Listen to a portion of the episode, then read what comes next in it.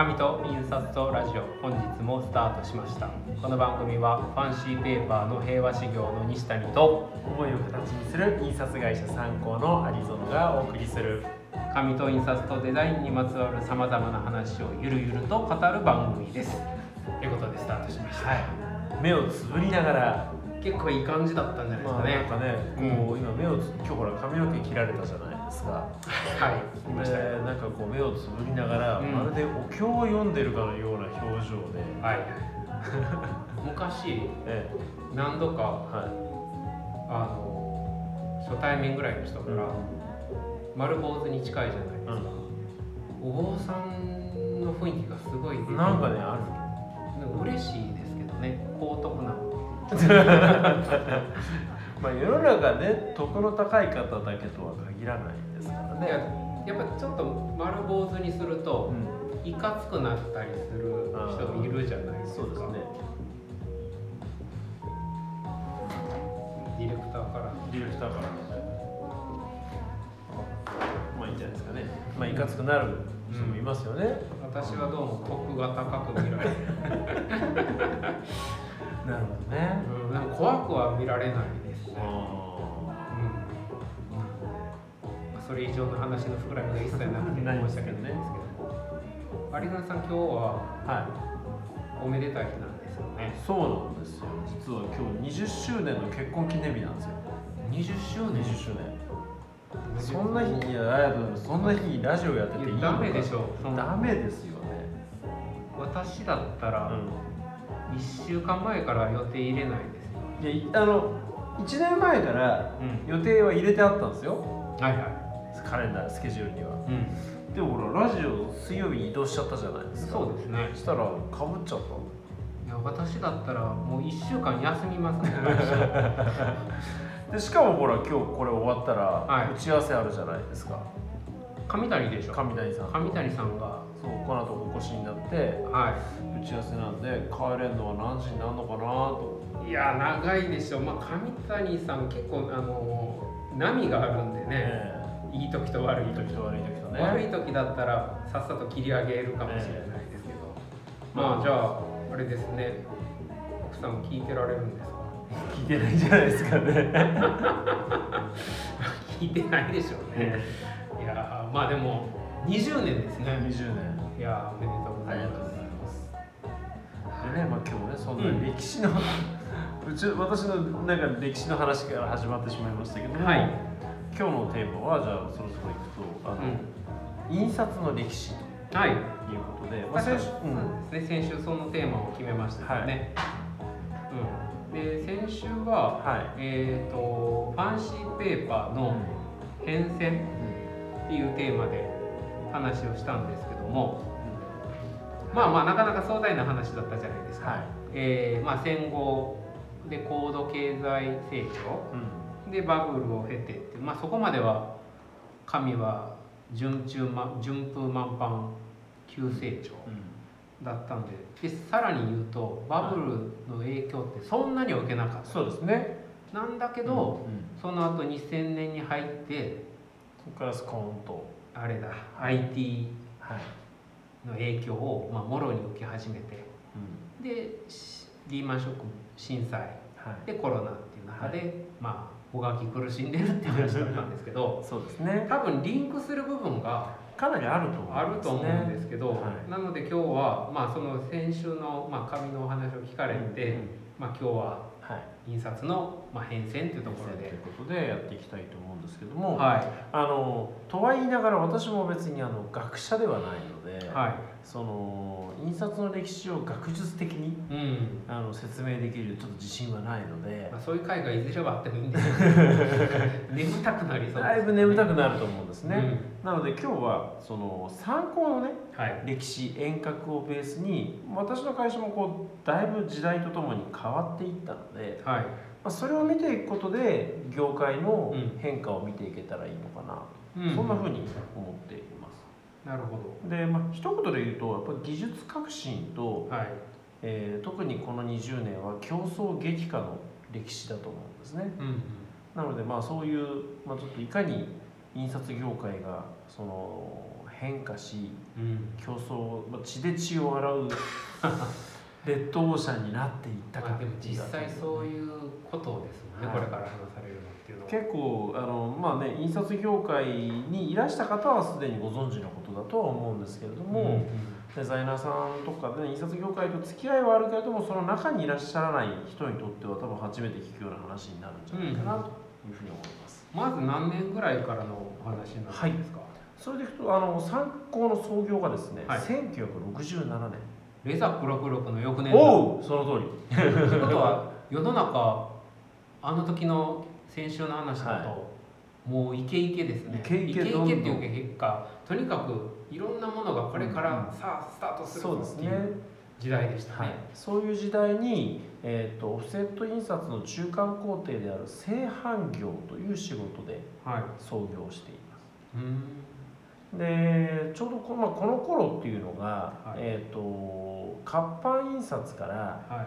オフセット印刷にこう変化した頃なんですよね。そうなんですね、はい、実際ねあの印刷機メーカーの小森さんが、はい。えー4色のオフセット印刷機を発売したのが、まあ、その参考が創業する10年前。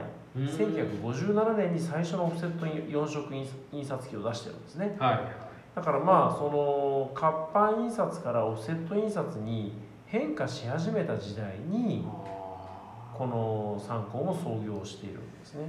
いやーなんかね、うん。この本当紙の時もそうでしたけど想像がつかないこう活気のある時代だったんでしょうね。オールウェイズ三丁目の夕日のようこれはなね本当もうね体感として一切わからないんですけどね、うんでちなみにこの時代に創業した印刷会社がはい。墨田区には結構多くてですね。お。多いですね確かに。結構これ多いんですよ。江東区とか。でそれをちょっと見ていくと 今コメントであの活版からオフになった頃に私は生まれたんだ。しみじみって。年齢分かっちゃうじゃないですか。あ 結構じゃあベテランベテランな方だと思うんですけどもあの、まあ、東京の墨田区あたりに印刷工そのオフセットの黎明期にこう工場がどんどん設立をされていったんですけどもこれ多分歴史的に振り返っていくとですね、その前ってあの今の平和事業さんのその東京本社のある、うんはい。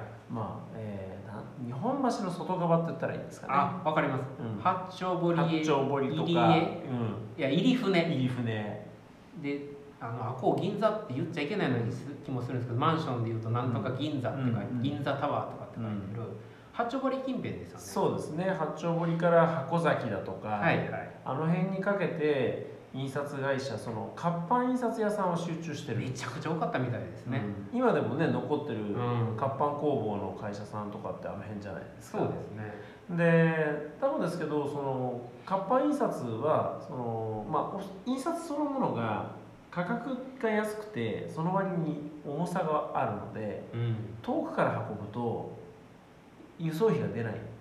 うん。赤字になっちゃうんですよね。はい。だから都心部でやってたと思うんですけども注文があったらすぐ運べる。運べるし、うん。その輸送費が高くつかない。っていうことですね。でそれでまあ多分あの辺に印刷会社が集中していて、うん。でもオフセットになった時にあの辺だとさすがに機械が入らなかったので隅田川を渡ってそっか。その錦糸町から、えっと江東区の、まあ、門前仲町ぐらいまでのエリアに、この高度経済成長期に印刷が印刷会社が広がっていったんだろうなっていうふうに考えてるんですね。なるほど。じゃあ大体その墨田区近辺にある会社さんは、この1960年代ぐらいにに創業した会社が多いですね。ね。でこの時代がね、うん。実はこの先にすごく関わってくるんですけど分業構造だったんですよよくセット印刷は。うん。でデザイナーさんの後に社食屋さんがはい。文字を当時はそのパソコンないんですから、うん。そので活字でもないそのオフセット印刷用の文字を抜き出してであの画像にするという社食屋さんがいてうん。それをデザイナーさんの指示通りレイアウトをする版下屋さんがいて、でそこからそれをフィルムにするさ製版屋さんがいて出来上がったフィルムを版に焼く殺版屋さんがいてうん。でその、えー版を使って色構成の印刷をする色工屋さんがあってうん。で OK が出て最後本印刷で印刷屋さんといううん。7社の分業構造だったんですね、聞いたことはあります。はい。まあ、そそういう時代が60まあ参考が67年に創業して20年ぐらい続くんですね。これでもものすごい数あったんでしょうね。ものすごい数ありましたこれから後で話出てくるんですけど、印刷屋さんの数だけじゃないですけど、はい。それだけの需要がああったわけですから。一つの仕事に最低でもこの7社が関わるという状況だったんですね。ーそうじゃあもう町のその辺が印刷関係者だらけだったんでしょうと思いねますね、まあ、私この時生まれてないから分かんないですけど。ーわからないですけどで、えっとその、まあ、いい時代がですね90年代半ばに激変が始まるんですね。この辺からこうだいぶ悲しい時代に突入してくるわけですけど結構手前ですけどもう悲しい時代。もうこの辺から厳しく神はまだイケイケでしたよ。まだ紙はイケイケなんですが印刷会社という意味で言うと、うん。この辺からスティーブ・ジョブスによってですね、うん。あの変革を迫られるんですね。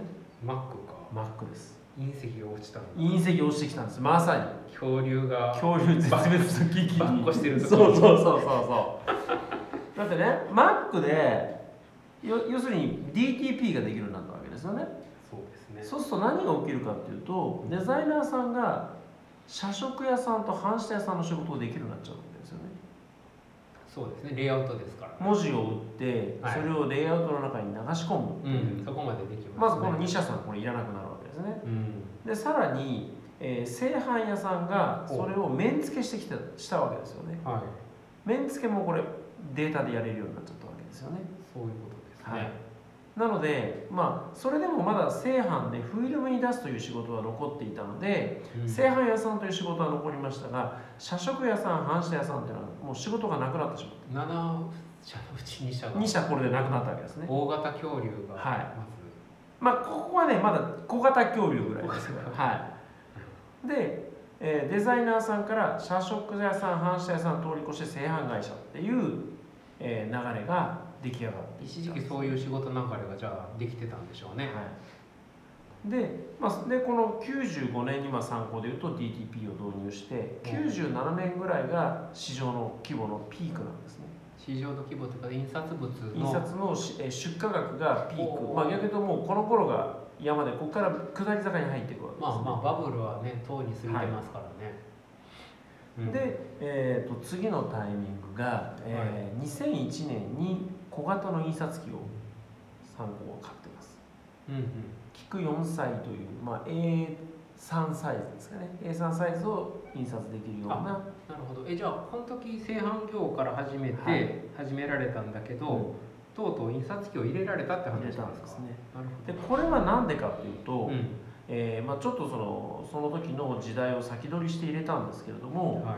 えっ、と2003年にですねあれ？なんか放送が止まった？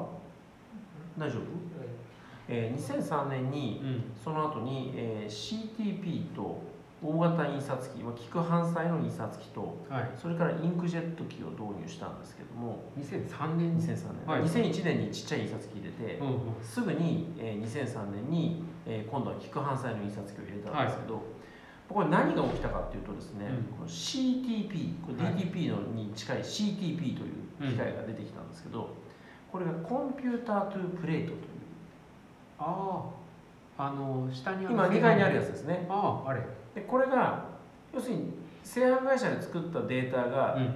そのままフィルムを経由せずに版で出てくるようになったんですね、はいはいはい。っていうことはフィルム屋さんがやフィルムを作ってた製版屋という仕事。うん。そのフィルムを版に焼くという殺版屋という仕事。これがなくなっちゃったんです。みんな印刷屋さんが機械を入れたから。そう。もうその CTP の機械を持っていれば、うん。えーそのデザイナーさんから上がってきたデータを面付けしてそのまま版に出せるようになってしまったんですね、うん。ということでそのさっき亡くなった着色や版下屋に続いて製版や殺版屋という仕事がなくなってしま半分以下になりましたね、うでさらにこの時点で、えー版になるまでの工程は全部データ化したわけですよね。そうですね。そうするとデータだったらそのままインクジェットで構成図に出せるよねっていうふうになっていったわけですね。なあそんな確かにね。それまではうん。版を作んなきゃいけないからうその版で色うん構成刷りをしてたわけですよね、でもそのデータで作ってるんだからデータのまんま高性能なインクジェットに出力すればそれが構成図として使えるよねっていうふうになった代用になるよねって話ですよね。はい。うんそれによって、まあ、構成屋さん、まあ、これはまあいろんな事情があってまだ残ってはいますけれどもね。構成屋さんのも激減をしているうんということでその高度経済成長期にあったデザイナー社食や版下や製版や殺版や色構成や印刷屋っていう7社の分業構造がデザイナーと印刷会社だけになってしまった確かに。実際そうですね。今そうじゃないですか、あの、まあ、ファンシーペーパーで本,、はい。本気構成とかうん。あの平台鉱石使ってすりたいっていう時でなければ、はい。大体のものははい。インクジェットで簡易構成ではい。出してで次本ちゃんですから、はい、いやこの今日ちょっとこのね活版からオフになった頃に生まれた方滝文さんのコメントが怒ってられるんじゃないあのそうそうそれで私が勤めていた会社も廃業しましたという。まあ製版屋さんにいらしたのかね殺版屋さんにいらしたのか分かりませんけれども。なので実は例えば、えーデザイナーさんに人気の印刷会社さんで、はい。山田写真製版さん。はい。多分製版屋さんなんですね、製会社名から版ってついてますね日光プロセス はこちらも元製版屋さんなんいもともと製版会社さんだったっていうところめちゃくちゃ今多い。多いですよ、でその、まあ、この分業構造の中で製版屋さんっていうのは、まあ、うちもそうですけれども、ね。えー、と今みたいにコンピューターで色を作れなかった時代うに、ん。フィルムをあと何秒露光させるかみたいな世界で、アナログであと3%網を太らせるみたいなことをやってた人たちなので言いますよね。色に対する感覚値っていうのはうん。ちょっと特殊な世界がはい。あると思うんですよね。なので実は今その印刷業界の中でそのなんだろうな美しい絵を作れるうん。印刷会社って結構その製版会社出身の会社が多かったりもしますよね。そうですね、ええまあよくわかります。あとよくこれも体感ではわからないんですけど、そのアナログからデジタルに変わったとはいえ、はい。その技術的なものはそう大きく変わったわけじゃないから、はい。そのかね職人的なところ、だからそのノウハウはやっぱりそのまま引き継がれて製版会社さんがやっぱり色に対してすごくこうシビアなものに対応できる印刷会社さんになったっていうのはなっていったっていうまあ、自然な流れなんはいでしょうね。あると思いますね。うんでもうこの時点でその、まあ、競合がみ今までその社食屋から印刷屋までの仕事が、まあ、全部なくなっちゃったわけですよね。そうですね。そうするとまあ廃業した人はいいんですけど皆さん会社は残していきたいわけですからね。今まで分業相手だった人がですねはみんな印刷会社、まあ、今のその山田写真さんも含めてい。うん。多分山田写真さんはどっかの会社の下請けで製版やってたんですうん。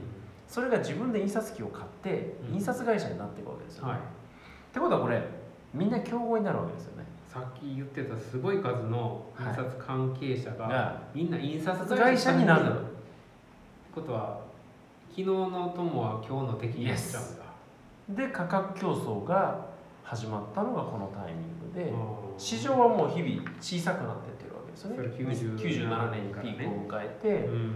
小さくなっていく中で、えー皆さんプレイヤーは逆に増えてしまったので、うん。価格競争にそうならざるを得ないですね。はい、そういうことがこの2000年ぐらいから始まっていってで参考ももうこれは CTP が出てきたら、えーその販製版屋という仕事はなくなるぞうん。ということでこの2001年に印刷機を1台目を入れてはい。で2台目を2年後に入れると、ということはいなんですね。そういうふうな変化をしていったのがこの時代だったんですね。ここで終えてもいいぐらいもうお腹いっぱい。お腹いっぱいでしょ？う滝尾さんもねあのフィルム出力して傾斜型車食販でん？食販機でサッパン焼いてました。ってん、うん。いうことで、私はそこでし仕事始まったところにはもうほぼそうですよなくなってねました、たかだか本当これも昔言ったことあるラジオで言ったんですけど、数年なんですよね。はい、10年っていうスピードじゃなかったはいいう、それぐらいのタイミングでこの仕組みが変わっていったと思うんですね。でこれでまだ終わらないんですよこのうん。血で血を洗うレッドオーシャンは。2005年に参考はオンデマンド印刷機を導入したんですね。デジタル？デジタル、はい。い、わゆるトナーで印刷をする、まあ、カラーコピーの高性能のやつですよね、カラーコピーよりも紙対応できる紙の厚さが、えーたくさんあったりとか、はい。えー表裏の剣と合わせる機能があったりとかっていうようなものなんですけれども、これによって何が起きたかというとうん。実は、えー活版印刷屋さんを絶滅の危機にうん追い込んでいったんですね。というえそれはちょっとわからないもともとオフセット印刷になじまない小ロットの印刷とかなはい。あとはナンバリングもオフセットは苦手ですよね。版を作っちゃうから。はいはい確かに。でこういった領域って、えー活版印刷がまだ残ってたんです。よええそのメインストリームではないけれども、うロットが小さいもの単色のもの、うん。こんなものは、えー活版印刷機を使ってたし、うん。ナンバリングも1回ガチャンって印刷するたびにこう数字が変わっていくような機械を使って確かにあれ。あれも活版印刷ハンのコみたいなそうなんですね。点あの発展版なんですね。はいはい。でそういう、えー業界それから、えー活版印刷の後に K オフといううん。あの、まあ、簡易なオフセット印刷があったんですけども、はい。はいこれらがオンデマンド印刷機が出たことでそこのマーケットに入り込んでいくわけですうね、ん。で活版印刷の会社さんとか K オフの会社さんに比べればオンデマオフセットをやってる会社さんの方が企業規模が大きかった。そうなるでしょうね。でそうすると300万500万のオンデマンド機ははい1億円の印刷機オフセット機を買う会社からすれば安い投資だったんでうん。みんな一気にそこに飛びついていったんですね。うん。でそれに対して規模の小さい、えー、活版屋さんや K オフ屋さんっていうのは、うん。今までそのオフセットの会社から下請けでロットの小さい仕事を受けてたんだけども、はい。これが出てこなくなった。ああまああとそのき小さい規模だから自らじゃああのオンデマンド印刷機入れましたっていうわけにもいかない。ができるわけでもなくてということでもう活版屋さんからすれば K オフが出てすでに苦しかったのにはい。オンデマンドという新しいさらに敵が出てきてうん。もうメタメタになったっていうのがこの頃。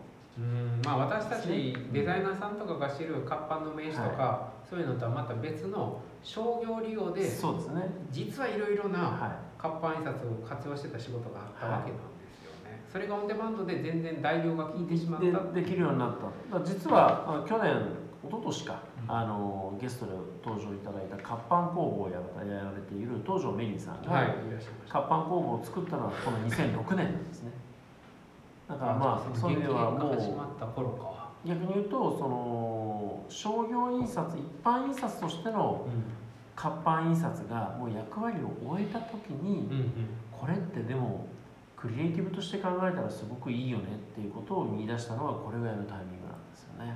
これでもその話、はい。今時間もさすがあれですけど、うんその発想の転換がめちゃくちゃ大事だとそうですす思うんでよねね。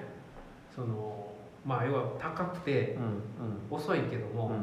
でも活版に新たな価値を見出したの東條さんなわけでしょ、だからそうやって外のあの人、外の目線から見ることで価値をが新しく見えてきたというか。うんまあでもい平たく言うとそこで活版印刷とか経営オフはいも駆逐されていったっていう、そうですね。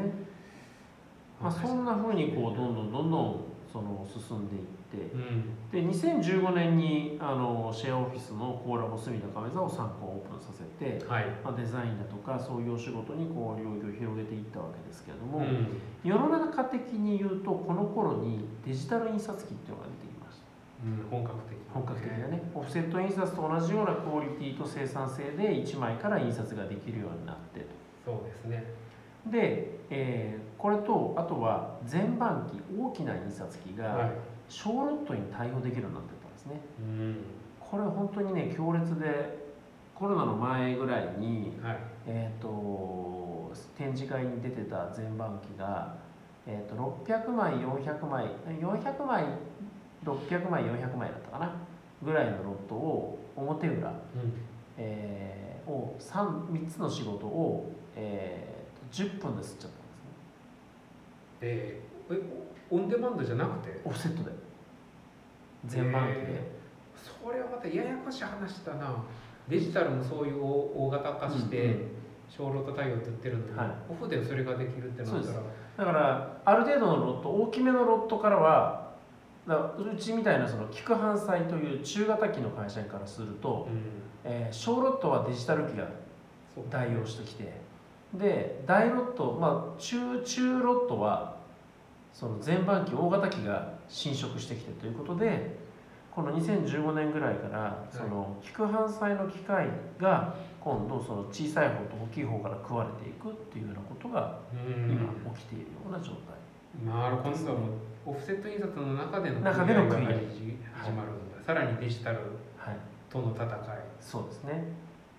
まあ、そんな風なこう戦いの歴史、ちょっと もう気分重くなってきますからね。いやまあ戦国時代っぽい、そうそうそう。だからもうだいぶね、もうこれ最後はもう徳川家出てきてるわけですよ。うん今徳川と豊臣ぐらいまで来てる。あねこの話でもそこに落ち着くでしょう、うん誰がじゃあ最後勝つんだっそうでそこがね、やっぱちょっとこうやって歴史を見てきた時にちょっと懸念するところだと思っていて、結局その大が小を食ってうん、いく戦いがずっと続いてるわけですよそうですね。でこれってそのまあもちろん個々の企業でいけば生き延びるためにその自分よりも小さいものを食い食っていくことで、はい。その残存者利益を取っていくっていうことになっていくんだと思うんですけどでも結局新しい価値が生まれない状況で、うん。大が小を飲み込む戦いって結局なんていうのかな最後の一社になるまで続くんですよね。そうでしょうね、うん。だって市場規模は縮小してるわけだから、はいはい。どっかのマーケットを食うことでしか自分の会社の売り上げを維持できないわけだから、ずっと最後の一社になるまで潰し合いをしちゃうことになると思うんですよね。そうするとねやっぱりそれで本当にいいんだろうかど今はいいけどいつか自分も食われる側になるわけですよね。そうするとなんかそれ以上にまあ僕らがねこのラジオをやってるのもそうだと思うんですけどうん。その紙の新しい価値印刷の新しい価値っていうのを作ってさっきの東條さんの飯カップそうそうそうそうまさにそういう形でシュリンクしてたものが、うん。まあ膨らむとね成長するところまでいかなくてもシュリンクしてるのが止まるようなう価値を作り出していかない限りん、そうですね。その今まで勝ってた人が次は食われる側に回っていくっていうことの連続じゃないのかなっていうふうなそうですね。気がするんですよね。同じ戦いに明け暮れてるとうん。消耗していくだけですから、消耗していくだけで、何か違ううん。方向というかはい、っていうのがこれから絶対大事ですね。絶対大事だなって、まあ、そういう意味で本当にその、ね、活版工房がその活版印刷に新しい価値を見出していったよううに、ん。今のオフセット印刷やデジタル印刷も紙である理由みたいなものをにちゃんと向き合っていかなきゃいけないんじゃないかなって。その話を聞くと、うん。なんかすでにそういうことを、まあ、どこまで意識されてなのかはわからないですけど、はい。すでにそういうふうな方向を目指されてる印刷会社さんってありますちら。ほらはい。こう、頭に思い浮かぶので、多分なんかあるんでしょうね。うん、うん。なんかそっちの方向に向っていけたらいいのかなっていうことを思っております。いやー本当に私はもう最後はもう戦国時代有園さんが刀持ってこういろいろ血がバーって飛び散ってる映画。まあ神もね一言じゃ全然ないんですけどまたでもちょっと違うそうね。あのうん。大変さをはい。感じましたということで、はい、で来週はゲスト会ということで、はい。えーまあ、宇宙人をやっていただいた、ね、安藤二郎さんが、えーと地方への移住の視点ということで、そうですね、はい、ちょうどあの安藤さん個展が結構なはい回転がその週始まりますので,、そうですそのご案内もね、はい。少しできればと思います。はい、ということで本日もお聞きくださりましてありがとうございました。ありがとうございました。この番組はファンシーペーパーの平和資料の西谷と思いを形にする印刷会社参考のアリゾンがお送りしました。ではまた来週。ささようなら